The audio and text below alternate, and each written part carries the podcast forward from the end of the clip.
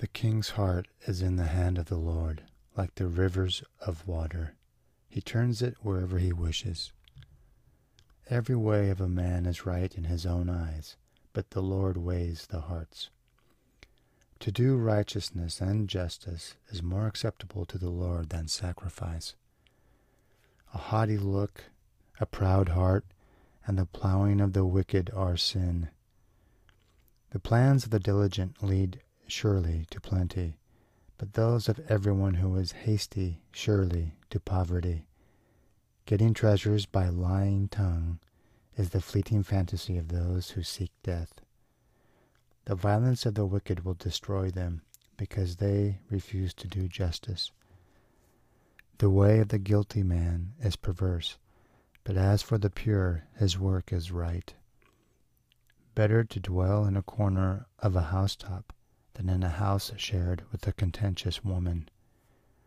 The soul of the wicked desires evil. His neighbors find no favor in his eyes. When the scoffer is punished, the simple is made wise. But when the wise is instructed, he receives knowledge.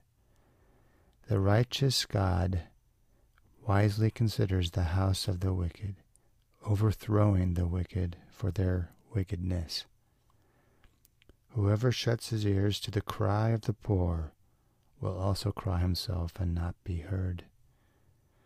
A gift in secret pacifies anger, and a bribe behind the back strong wrath. It is a joy for the just to do justice, but destruction will come to the workers of iniquity.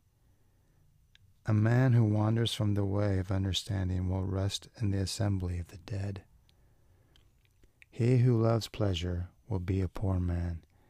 He who loves wine and oil will not be rich. The wicked shall be a ransom for the righteous, and the unfaithful for the upright. Better to dwell in the wilderness than with a contentious and angry woman.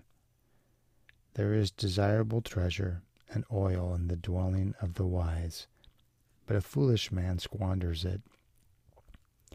He who follows righteousness and mercy finds life, righteousness, and honor. A wise man scales the city of the mighty and brings down the trusted stronghold. Whoever guards his mouth and tongue keeps his soul from troubles. A proud and haughty man, scoffer is his name. He acts with arrogant pride. The desire of the lazy man kills him, for his hands refuse to labor. He covets greedily all day long, but the righteous gives and does not spare. The sacrifice of the wicked is an abomination. How much more when he brings it with wicked intent? A false witness shall perish, but the man who hears him will speak endlessly. A wicked man hardens his face, but as for the upright, he establishes his way. There is no wisdom or understanding or counsel against the Lord. The horse is prepared for the day of battle, but deliverance is of the Lord.